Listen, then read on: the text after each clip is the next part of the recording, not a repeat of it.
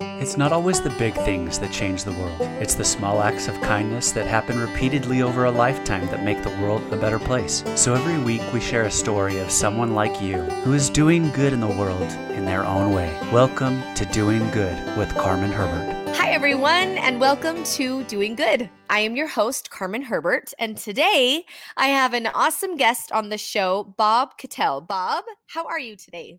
I'm having a blast. I played pickleball already this morning. Okay. So and I went defeated. I lost every single game. so when did you get into pickleball? That's like the latest craze right now. Everyone's doing pickleball. Uh, well, uh, I'm getting pretty old, and I had to give up tennis and racquetball and all this stuff. And somebody introduced pickleball, and went, "Oh, I can play that game." Awesome. Except if I play for three hours, I can't walk the rest of the day. I know it, it's it's fun. It's a fast game. Like old and young can play. We really like it. It's really fun. So that's fun. Um, I'm sorry you lost all your games, but you know practice makes perfect. The more oh, you do I, it, I laugh whether I win or lose. I'm good. I'm okay either way. You're okay. Are you super competitive? I used to be, but not uh, anymore. I found out competition is tied into rage. okay, I want to talk about that then later. So, for those of you who don't know Bob, he is an internationally renowned award winning speaker. Bob ignites hope and inspires greatness with audiences literally all over the world, masterfully entertaining and motivational. And he teaches how you can be happy and successful and how these can be achieved despite life's disappointments, setbacks, and adversities. Some people that Bob has toured with include Rudy Giuliani, Tom Hopkins, Brian Tracy, Terry Bradshaw, Joe, Mont- Joe Montana, Lou Holtz, Donald Trump, many other political, motivational, and sports celebrities. His 2018 speaking calendar included a number of events in Canada with Tony Robbins and Tom Hopkins. You have spoken, Bob, for the last 30 years at events featuring former US presidents Gerald Ford, George H. and W. Bush, Bill Clinton, and former First Ladies Barbara Bush and Laura Bush, and former world leaders. Okay, tell me how to say this. Mikhail, Mikhail Gorbachev. Gorbachev and Margaret Thatcher. Awesome. Thank you. You knew exactly who I was saying too. You knew exactly who I was mm. trying to pronounce without me even saying it. Yeah, because I didn't put my principal on there, Andrzejewski and Dworchowski. so, Bob's personal experience with going from panic to peace and from a busy brain to a quieted mind can help build human connections, repair relationships, and calm the mind and body. Bob, I kind of want to just like have you come live at my house for a week ah. And teach me these things like firsthand because I have four boys and many of them are we talked about just before we went on air being a rage monster and, and hot headed. And I have two in particular that can fly off the handle at like the drop of a hat. And I'm always calm down. And sometimes it's hard to take a breath. Like when you say that, it almost makes them even more angry. Like, how can I calm down? I'm so frustrated. So I want to know, first of all, what your experience was like as a young child how how you experienced these feelings of anger and, and, and getting upset and, and rageful? Was it just because you were a really passionate, excited young kid, or did you have some experiences that caused you to harbor these feelings? Well, what's interesting is back in 2011, I had my first bout with major, massive, unbelievable panic attacks. Up to then, I and I tell people, I show them with me speaking in front of 30,000 people, and I go, "Doesn't that guy look like he's got a lot of confidence? Like he's uh, uh, bulletproof that and they're all going yeah yeah and i go that guy up on that stage is hiding behind a mask of depression anxiety and low self-esteem and i said i finally took the mask off when the panic attacks hit because i needed help so it's a journey in fact i have a ted talk that that talks about the journey and i can tell you parts of it but yeah when i was a kid i was telling you the example my bicycle was having problems and i just threw it up against a wall over and over again until i completely smashed it to pieces and then i went i wonder why i did that well, I found out that when we're angry or your kids are angry, the blood leaves your frontal lobe and you will do and say things you normally wouldn't say or do. So 10 years ago, somebody hung up on me. I took my cell phone and threw it at the wall. And just before it hit the wall, I went, Why did I do that? Right. Because you literally eh, kind of lose your mind a little bit. You you lose that the like the blood going to your brain. You do things that you it's like reactive, right? It's just immediately and then you realize oh yeah then the senses come back to you and you realize so what what did your parents do to help you through these episodes when they found your smashed bike and things? What did they do? My mother just saw it as you'll learn. You'll learn. Really? Yeah. So she wasn't like, you are grounded. We do not behave that way. Like, come down on you harshly. She was very patient with you. Yeah. My mother was really good at uh, helping us to learn that this is your life. About my sophomore year, she goes, Now, if you don't get good grades, these are the kinds of jobs you can have. And if you get good grades, these are the kinds of jobs you can have. She goes, It's your life. And that kind of turned on the, uh, oh, I should get better grades then so I can maybe one day go to college. So my mother was pretty good at that. That she is did. incredible. My mother didn't do a lot of shaming or guilting. I didn't learn that till I went to BYU. And then, um, you know, the childhood brain is very malleable. Yes. And a third of my trauma came from the shame and the guilt. And I learned what manipulation is using blame, shame, doubt, guilt, and fear to get somebody else to do what you want them to do. So one day I learned that and I called my daughter who knows psychology. I go, Dolly, I have been manipulating you to get you to do what I want to do. She goes, I know, Dad. I said, Well, why didn't you tell me? You needed to see it for yourself, Dad. So when I call my daughter wow. and go, Hey, you want to go to dinner? She goes, Well, I got other plans. Okay, have a blast. Instead of, Oh, come on, you know, I, am your dad. And which is what am I doing now? I'm shaming and guilting, right? You should be spending yes. more time with me. Yes, yes. How did you figure out uh, not because it seems like it's not maybe as easy of a switch to flip. How did you figure out how to do that? How to how to stop the shame and the guilt, both with feeling it yourself and then projecting it onto other people? I, I didn't stop it. What my the, I spent forty thousand dollars going to all these experts that were you know I know what doesn't work now. This guy got me throwing my arms around, screaming, and he goes, "Pal, I want you to get it out." And that's how I found the first trauma that I ever had. And it was my mother simply leaving me at somebody's house while she got an operation. Well, the, I loved my mother, but that three year old hated his mother and had all this rage inside that she left me. I didn't know she was coming back. And, you know, she came back and life went on, but that trauma was still sitting there. When I unleashed that one, uh, I got really angry and then I sobbed for like 30 minutes and I'm going, what the crap is going on? And my psychiatrist goes, All right, we finally broke through because he's asking me, What do you see? And I go, I don't want to tell you. He goes, Bob, you've got to get it out. You can't leave it there. So no, I told him right. what I saw, and it took four months to heal the rage, and then four months to heal the shame and guilt and sorrow and sadness. Uh, you know, f- for everybody who ever hurt me and everybody I ever hurt, I I finally processed it and got it out because trauma is an unprocessed event. So this was just from events that had happened in your life growing up that you had these emotions and feelings.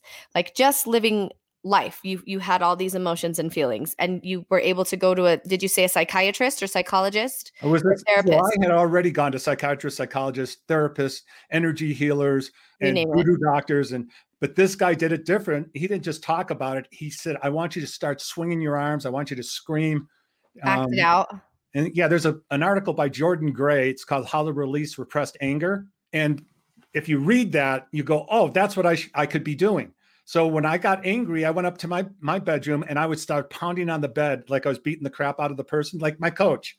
Uh, when I was 14 years old, he put I'm a loser on all our helmets. A third of the team quit, and I had no idea that I had shoved all that anger down. My why kindergarten. Did why did he do that? To try to motivate you? Yeah my kindergarten teacher, this was one of my biggest traumas of my life. She simply embarrassed me in front of the class. And that little boy felt so much shame and rage and guilt. And that was one of the bigger, biggest things I had to heal. So, and, and you didn't even realize that you were harboring that until and you were an adult. Right. So for eight months, I went through all of that. So one day I go to my psychiatrist. I said, something really strange has happened. He goes, what? I said, I usually had to play golf from sun up to sundown. I would play 18 holes, take the kids to school, play 18 holes because speaking, I was gone three days a month. Uh, then I would get pick up the kids, take them with me to the golf course, let them go swimming at the pool. Then I take them home. We have dinner, and when they went to bed, I'd go over to the range and practice. And I was just there for 15 minutes, and I kind of got bored. When I sat on the airplane, I always had to read a book and play a game. And I said, I didn't do that. I looked out the window at the clouds. I go, What's going on? He goes, Your OCD is falling away. You're growing up. I go, Wow. I didn't know you could do that. And so uh, the other thing that my kids noticed, one of them said, Dad, when you're speaking, you're like a mosquito on cocaine and you keep everyone's attention. But she, he said, Dad, you couldn't turn that off. From the time you woke up, you were go, go, go, Yeah. nonstop, keeping us busy. And we walked on eggshells around you. We couldn't feel comfortable because you were so wound up. You you'd walk into a store 30 seconds later, you're out of the store. Dad, you just Wow. sat down and talked to me for over an hour, looking me right in the eye. And I feel so comfortable and you're so calm. Dad, are you on drugs? If you are, this is a really good one for you. So my kids and my friends were the first ones to notice the difference. And I was going, oh, oh, if you heal and grow up, like Bob, you need to be more patient. When I healed Yeah. the trauma of my childhood, I became more patient. Bob, you need to be more loving. It used to be if I was on stage, I I needed the attention, but then I got out of there as fast as I could. Now Yeah. when I speak, I hang around to the last person is left. If anybody wants to talk about anything, I'm happy to do it. It doesn't drain you and wear you out like it used to. Right. So, so uh, so uh, tell us how you i know you met with this what what is what is his official title the person that got you through all this His name's Dr. Manoff, and I actually asked him, I put him in my book, Enlighten Up. I asked his permission to use his name on my TED Talk and in the book. Dr tell Manoff. everybody, if, if you're living in Utah, American Fork, Dr. Manoff, uh, and I've sent other people to him, and he, you know, everybody didn't have the problem I had, but he's able to identify whatever that might be and take you down that road. Do you think that everyone in life has things that they're holding on to that affects how they act and treat others and deal with stress and anger? And that it's not just oh if you have an issue like OCD or rage but that everyone could benefit from examining themselves and their childhood to become better and to continue to improve? Well, this and to the best of my knowledge, I only have my own experience to to draw from, but it seems to me that we all grow up. I mean, for your kids, if your kids are acting out or get angry, I'd put them in a room and say, "Beat the crap out of that bed, go for it," instead of That's good "You idea. shouldn't be angry." So right you, you're right. teaching them to suppress it and that anger is bad. Anger is a secondary emotion covering pain. So every time I felt anger, instead of blaming somebody out there for the anger inside, I went, oh, they're not making me angry. I'm feeling triggered. It's like the little boy who said to his mother, Mommy, we're all the stupid idiot drivers today? They only come out when your father's driving.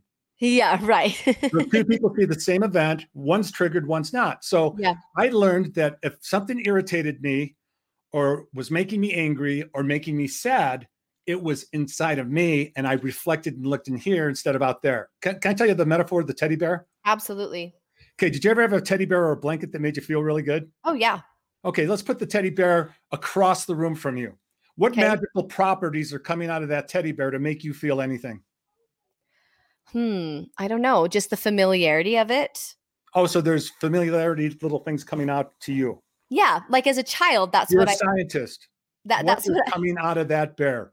I I would I'm very visual and so I and I can imagine things. So I would imagine, oh, the teddy bear's there, so I'm comfortable. It's something that I've had since I was a little girl that makes me feel safe and I know it's watching me. That's what I would think. Okay, so you're creating a fantasy to feel better. Yeah. Okay.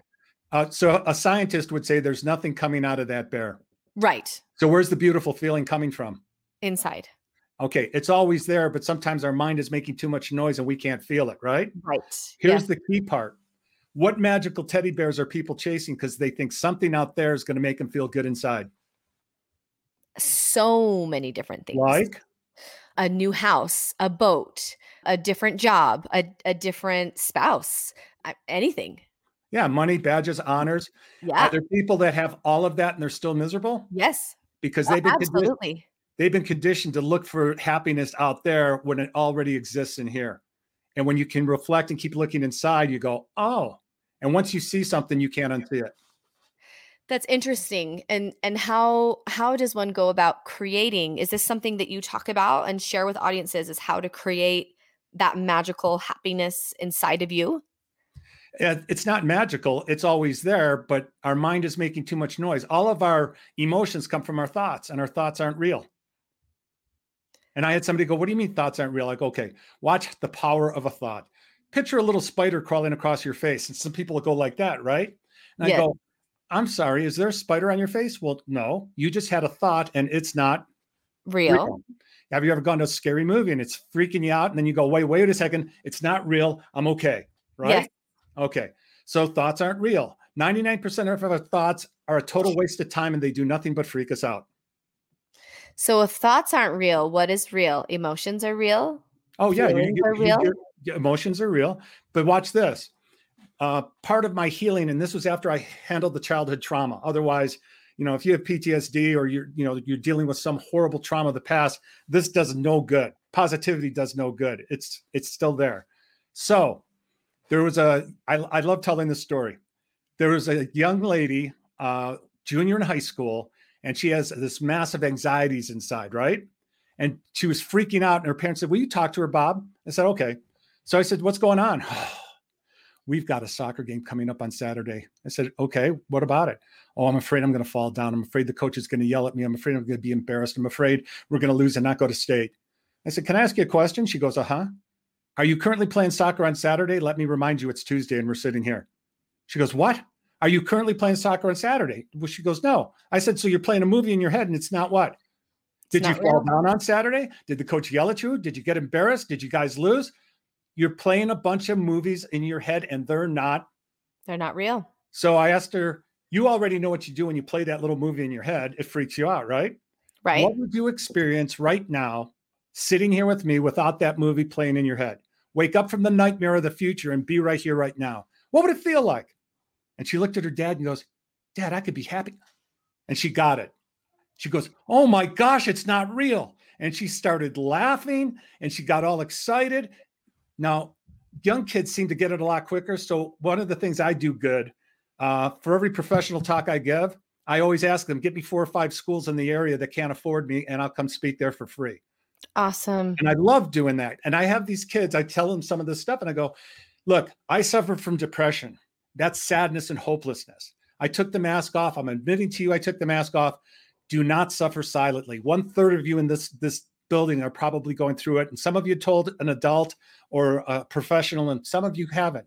Come out from behind the mask. There's your counselors, or come up and talk to me afterwards. And we find kids in crisis, kids who are thinking of ending their own lives. And, you know, some kids just go, that was a great talk. Thanks a lot. But it, it gave awareness to let them know that there's hope. You can get better. Like when I do this for the military, I do it free for them too. And they're dealing with a lot of mm. the same stuff. Oh yeah. But it also gives some awareness to the guys that say, come on, just buck up. You can't say buck up to somebody suffering depression. For sure. When you're depressed, a normal brain under an fMRI looks like it's lit up like a Christmas tree. When you're depressed, it almost looks like the lights have gone off and it Yeah. feels like darkness, like you're being buried. And it and somebody says, Well, you need to buck up. Well, that's not working. No, it, it's true. So One last thing on this. yes. Um, she started this this young lady in high school started Yes. getting really angry, and I go, "Why are you mad?" You know, what my sister said to me two days ago, and then she started laughing. I go, "Why are you laughing?" She goes, "It's over. It's over. I I, I can only be mad if I think about what happened two days ago, and it's not even real anymore." So uh, Byron Katie wrote the book "Loving What Is," Yes. and that's where that information that that's where you can learn how to do it for yourself. But once again, you got to handle childhood trauma. So, how do you then, when you work through, yes, your childhood trauma and the things that are maybe holding you back, how do you live in that present moment? And do you still think that it's important to visualize happy future thoughts, to imagine the girl making goals on the soccer team, to imagine her not falling down? Do you ever switch it and say, well, no, just picture yourself doing amazing and and and winning and scoring a goal or do you is it more about just living in the moment all the time. Well, I, you know, that question, what would you experience in the future with, or that worry without that thought? What would you experience? Yeah. I put post-its all over my house, all over my car, because I was worried about where am I going to be speaking next? What should I do with that relationship? All this stuff. And it was just draining me. So I go, oh, what would you experience without that thought? Oh, I'd be at peace. And after three months, it took me three months to rewire my brain where boom, I'm here. Bob, are you excited to talk to 30,000 people tomorrow? Well, no. Why? Because I'm not there. I'm here with you. Are, are you concerned about the airplane flight? Well, no. Why? I'm not on an airplane right now. So then do you wait until you're in the moment and then you're on stage and you're like, okay, now I'll panic and freak out? Or are you like, no, it's not as bad as I would have imagined it in my mind had I been dress rehearsing it this whole time? Uh, Well, for some reason, I've been a big show off my whole life. I was a cheerleader in college, a football player in college. I was used to being in front of big arenas. I mean, there's been some professional politicians that are throwing up before they go on a stage full of an arena. So, one, I thrived on it. it. I never got nervous about it. I would get nervous about, am I ever going to get married? Am I ever going to have enough money? Am I ever? Uh, and so that didn't serve me at all. So I am currently usually right in the moment. There was a sports psychologist that was asked, What do you do to get the kicker ready to kick the winning field goal in the Super Bowl? He goes, I don't get the kicker ready to kick the winning field goal in the Super Bowl. I get him ready to be okay either way because his worth has nothing to do with a football going through the uprights. If the fans are upset, they're the ones with the problem. If the coach is upset and he's screaming, he's got the problem. But if I can sit there and go, I'm okay either way, I will perform better because the blood hasn't left my frontal lobe. A kid who goes in to take a test, if he's worried about what his parents are going to think, will I ever get into college? He's he's playing movies, blood leaves his frontal lobe and goes, I just can't think. I I stress out when I'm taking tests. But if you go, oh, I studied, I prepared the best I can. Let's see what happens. You probably will score better. It's it's it's very true because I used to, I'm the same as you. I love performing. I love getting up in front of big audiences. Like the bigger, the better, didn't bother me. And then after American Idol, totally different. I would get criticized. I would get knocked down. I hated it. I would get so nervous. I would actually sing in a completely different voice than I than I would normally sing in. And it was awful. And I would think in my mind, they're gonna make fun of me. They're gonna say I'm bad. They're gonna say I'm bad. They, and I'd replay it and I'd dress rehearse it all the time. It took me about probably 10 years after I was on the show to finally get to the point where I was like, I don't care anymore. I've heard everything. Like, there's really nothing anyone can say to me that I haven't heard about my looks, about my voice, about how good I am, about how bad I am. I should die. I should end my life. I mean, I got all of that. So I'm like, what's the worst that can happen? I've heard it. And at the point where I stopped caring is the point where I feel like my voice and performances were stronger than ever, which is unfortunate because it, it wasn't on it wasn't for millions of people to see, but it didn't matter. It was for myself. It was something that, oh, I know I can do this. I know I'm I'm confident in who I am. But I had to get to the point where I guess it was living in the moment each time on stage. I wouldn't think about it before. I wouldn't imagine myself performing and what am I going to do? I was just there and I didn't it I didn't care. I'm like it doesn't matter. So that's really interesting that that you talk about that because I've kind of lived that firsthand.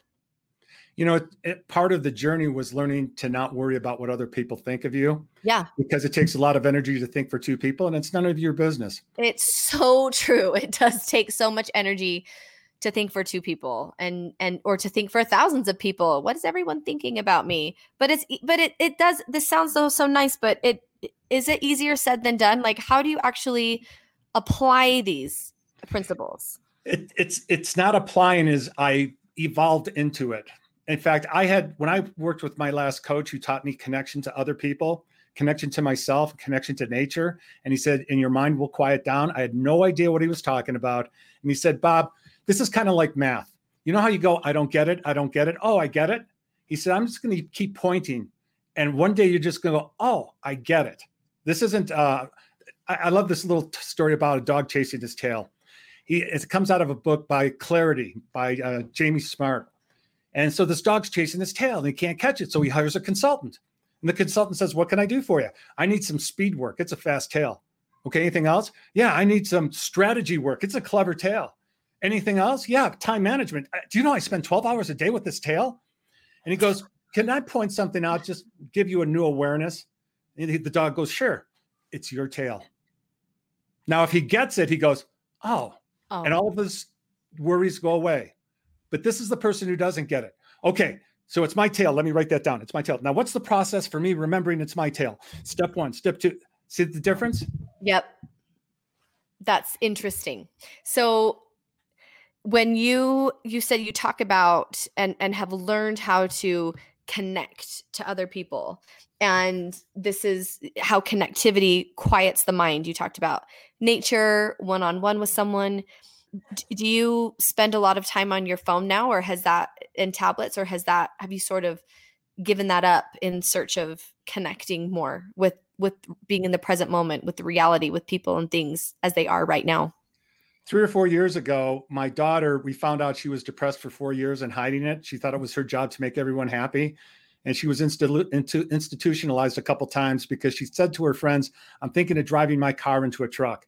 And we taught all the kids that if somebody appears to be a little off, go, Are you thinking of hurting yourself? Do you have a plan? If they have a plan, you don't let that person out of your sight. You surround them and you get them to the hospital and Yes. let them decide. Yes. Well, we found out that yeah, she was suffering massive depression for four years. So she got better as time went on. But one of the things she woke me up to one day, she goes, Dad, I got a flip phone.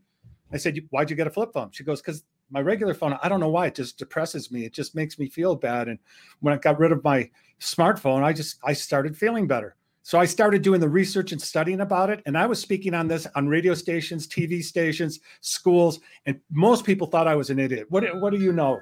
How, how would you know that? yeah. Well, you know, psychology today, uh, screen time is making our kids moody, crazy, and lazy. yes. Uh, so I, I got unaddicted from all my electronics. I'll talk to people on the phone, but I'm not sitting there every time. Do you realize that every time you hear it buzz or go off, you get hit with either cortisol, which is a stress hormone. I got to look at it, or you get hit with dopamine. Somebody is interested in me. Yep. And so, uh, intermittent variable reward is like a, a slot machine. I didn't win. I didn't win. I didn't win. I won. I didn't win. I didn't win. I didn't. And they did this on purpose. The literature is out there to get you addicted to these things. And 2007, they came up. Interesting. Suicide's gone up. Depression's gone up. Anxiety's gone up. So one doctor told my friend, uh, "You've got stomach issues and head issues, and I'm going to save you three thousand dollars in doctor's bills. Get off your electronics." He goes, well, "I can't do that because I'm." He goes, "That don't don't ask me for advice anymore." Wow. He got off of it. All those physical problems went away. We are No more way. calm without all that stuff. I, I I don't think children should even look at those things, especially babies. And if they do, use blue light blocking glasses. Are you familiar with that? Oh yeah. Yes, we have them. So many people, like I was speaking to the Air Force, and these were drone pilots. I go, you guys are looking at a screen all day. Get Yeah. blue light blocking glasses and leave your games alone at night. And let's see if you start feeling better. And did and did they report that they did have? Uh, they said we were getting every single airman, 1,400 of them, a set of blue light blocking glasses because the Oh, is government wouldn't pay for it. So they said, we're just going to go get them anyway. That is incredible. Well, it really does affect your, like you said, your moods and and your emotions. And I've noticed, like, if my boys are acting grumpy, I'm like, "Have you been watching TV?" Like, they don't have smartphones, but you know, they watch TV, or sometimes we'll let them play Nintendo if they've earned it. But even still, I'm like, it's like almost not worth it because you're just mad afterwards. You're just grumpy and mad and angry, and and I hate it. Well, every time you change your attention, like multitasking, cortisol, cortisol, cortisol, stress hormone. Cortisol keeps us moving, but if it's over too much cortisol, that's Yeah. why my doctor said after four months of uh, panic attacks, Bob, we got to fix this or you're going to die. You now have an arrhythmia.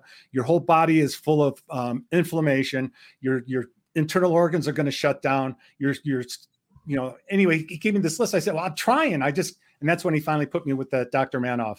Oh, interesting. You want to hear something interesting? And that's this is the TED Talk too. Yes. So one day I'm sitting there getting my yearly physical, and my doctor looks at me and goes, Do you know how calm you are?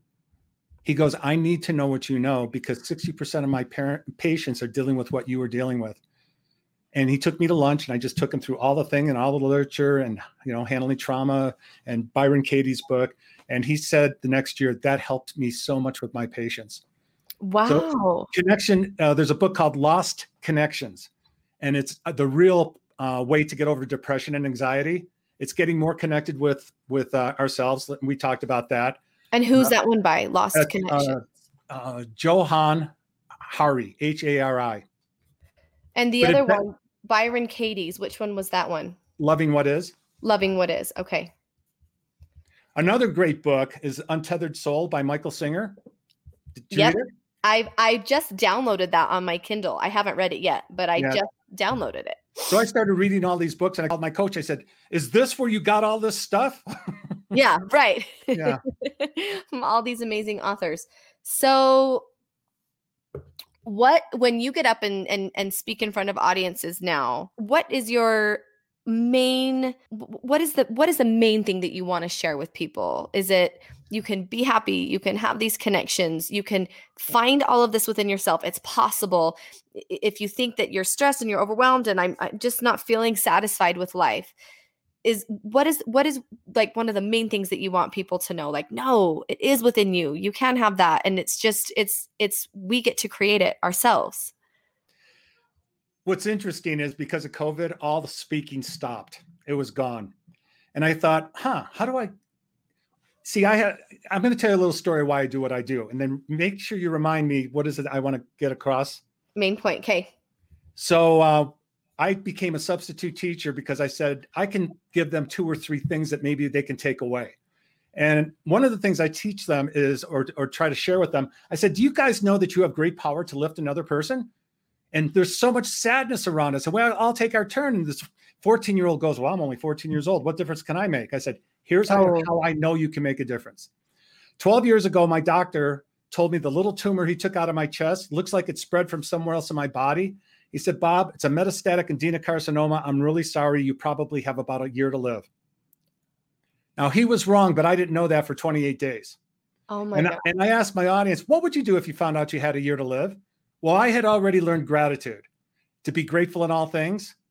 So I picked up my camera and I started filming. I said, kids, I just found out I got a year to live. And I want you to know I'm grateful for every day of life I have with you. And then I got practical. I called the dentist and canceled my dentist appointment because I thought I don't have to go to him anymore. Oh my goodness. And then my daughter, who was 14 years old at the time, she sits me down. She goes, Dad, I heard the news. I'm really concerned. Can I ask you a question? I said, Sure. Dad, do you have life insurance?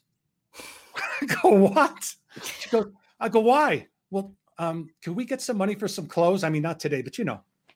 So for 28 days, I lived with the news. Oh it was all goodness. over. And I'm still going out speaking. And I decided I'm not going through chemo. I'm going to get on a plane. I'm going to speak until I can't do it anymore. 28 days later, the Huntsman Cancer Center calls me and says, Bob, we made a mistake. You're okay.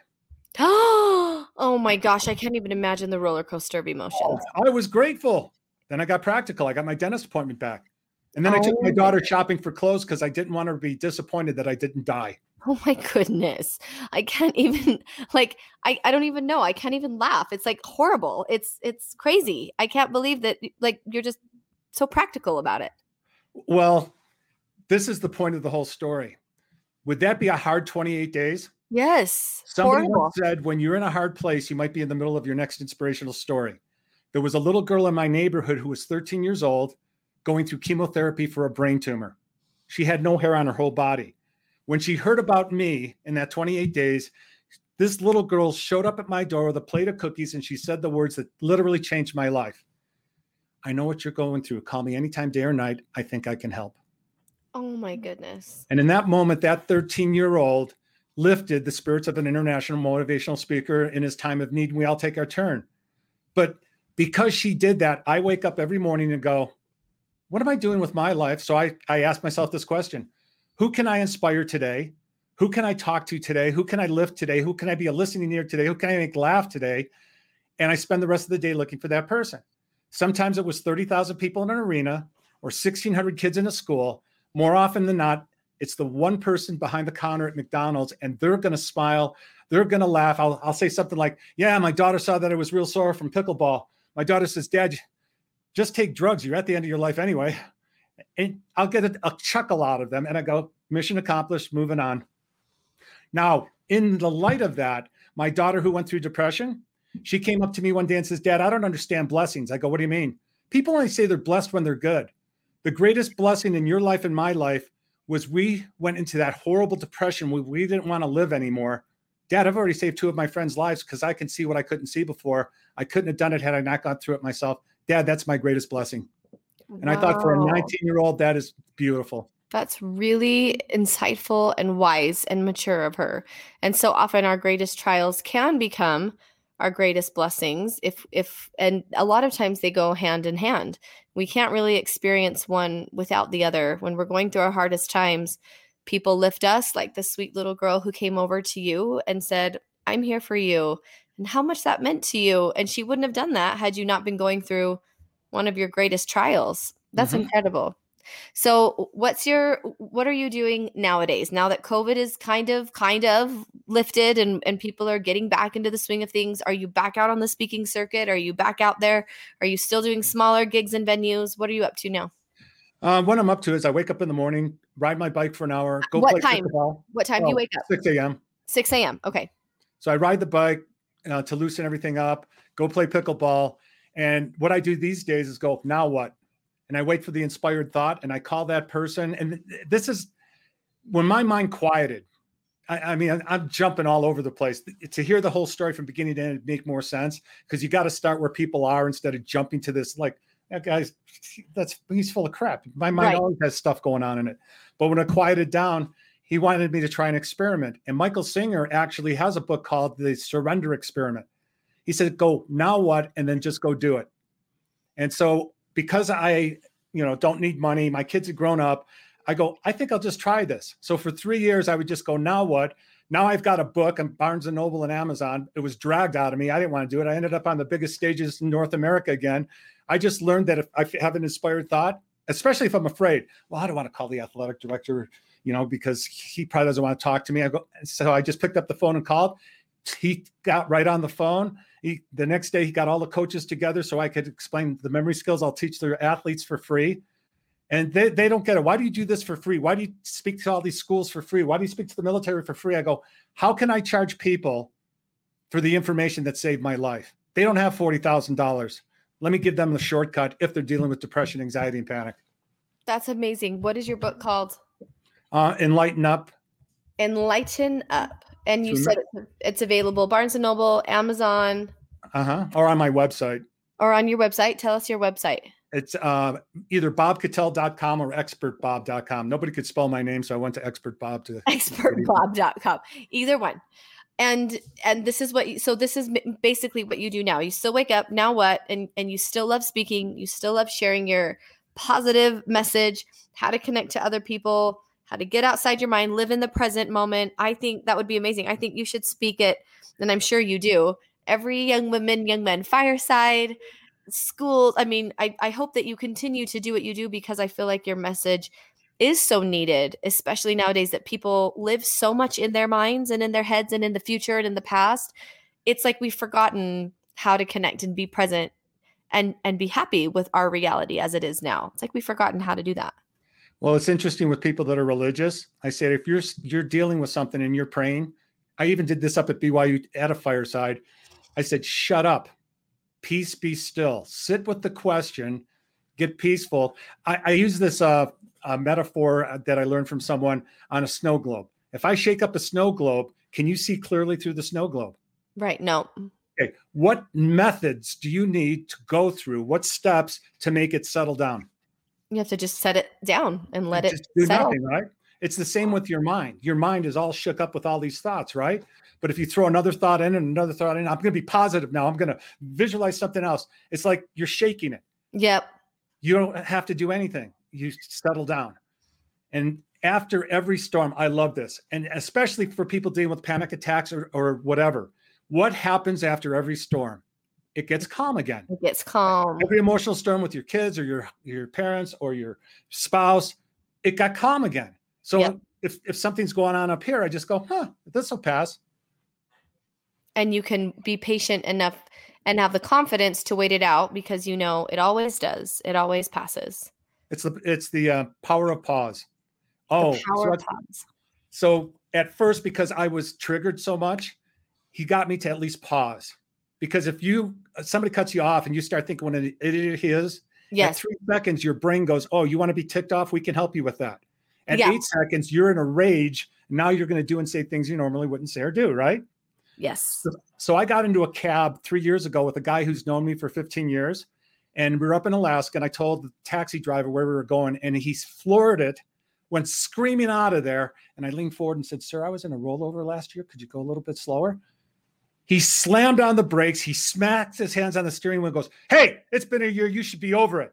My friend backs up like this. And I automatically went like this and got really interested because I go, Oh, he's in pain. And he's screaming at me. And then he takes a breath. I, he go, I go, Is there more? Yeah, there's. And he went on. And then he finally did this. Blood just came back. Sir, you're probably right, but my nerves are shot. Is there any chance we could go slower? And he went, Oh, okay. And then he became my best friend all the way to the hotel. When Oh we my- got out of the car, my friend said to me, Bob, what's going on with you? He goes, I said, What? Three years ago, you would have ripped his head off.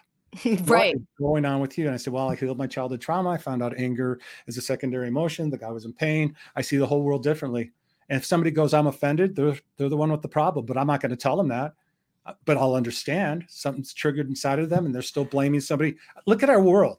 I'm offended that you use that word. I mean, somebody called me an idiot. I go, yeah, I'm a little stupid too. I mean, it, it doesn't trigger me anymore. I don't have to defend myself.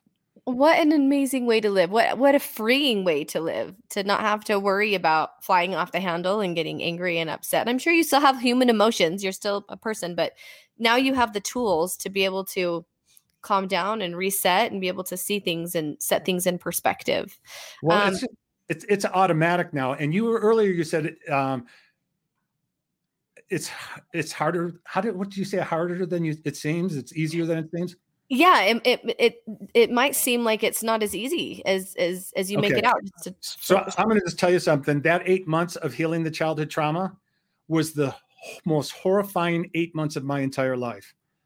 And my doctor said, "I know you don't believe me, but it'll get better one day." And I didn't believe him. yeah. but I had no other choice. For me, Right. it was I'm going to jump off the cliff, literally, Yeah. or I'm going to go face this one more day. And that's what I was living on. I go, I- I'll, I'll stay alive one more day, one more day, one more day, and then finally start things started to improve. But it's really hard. I have a friend who goes, and I told him, I said, "This is what you're dealing with. This it's affecting your health, your mental health." And the person said, and I said, "You'll probably die of a heart attack in your 50s." And that individual said, I don't care. I do not want to face that pain because that Oh. individual knew what the pain was and how horrifying it is. So Yeah. it's really, really hard. You pay a price to get there, but it's worth it. But if I had to start all over again, I don't know that I would want to do it again. I know, I know, because it is. It's hard to dig all that up and to live through it and to, you know, it- I, I can't imagine having to think it through and and and go back and bring everything up to the surface. But I think that you are an incredible example of someone who has, and now you get to share that with other people and be that example. of, If I can do it and, and get through it and be happy and positive and and and live a wonderful life then then you can too so thank you so much bob for coming on the podcast today and talking with us give us the name of your book and website one more time Enlighten Up, E N L I G H T E N, Enlighten Up. And the website is expertbob.com. And just one other thing, you guys, the kids in the schools don't take me seriously. So I started asking my audiences, follow me on Instagram, Bob Awesome. Memory. I'm not going to follow you back. I don't pay attention to it at all, except that I need that big number, like 11,000, and they take me seriously and let me in the school so I could tell them, get off your social media bob memory on Instagram. on instagram okay everyone go follow bob. And i would love for you to come and and speak at our school and speak to our youth groups and share this really important message with them and with us not just for youth. I mean i guess if you can teach people younger how to deal with it they'll be better equipped when they're adults like us and maybe won't have to do so much child trauma healing. And they can have those tools before you know they get our age and and can deal with it better so bob thank you again so much for coming on this podcast and for all the good you are doing Oh, thanks so much. Thanks for listening to this episode of Doing Good with Carmen Herbert, available exclusively inside Our Turtle House. At Our Turtle House, there's something for the whole family. From full length talks that you can't get anywhere else from some of your favorite speakers, to fun family home evening lesson plans that follow the Come Follow Me curriculum. There's even short daily devotionals made specifically for your teens. Plus, you can get two months free when you sign up for an annual plan. Just go to ourturtlehouse.com to get started. Thanks again for listening, and we'll see you back here for another episode of Doing Good next week.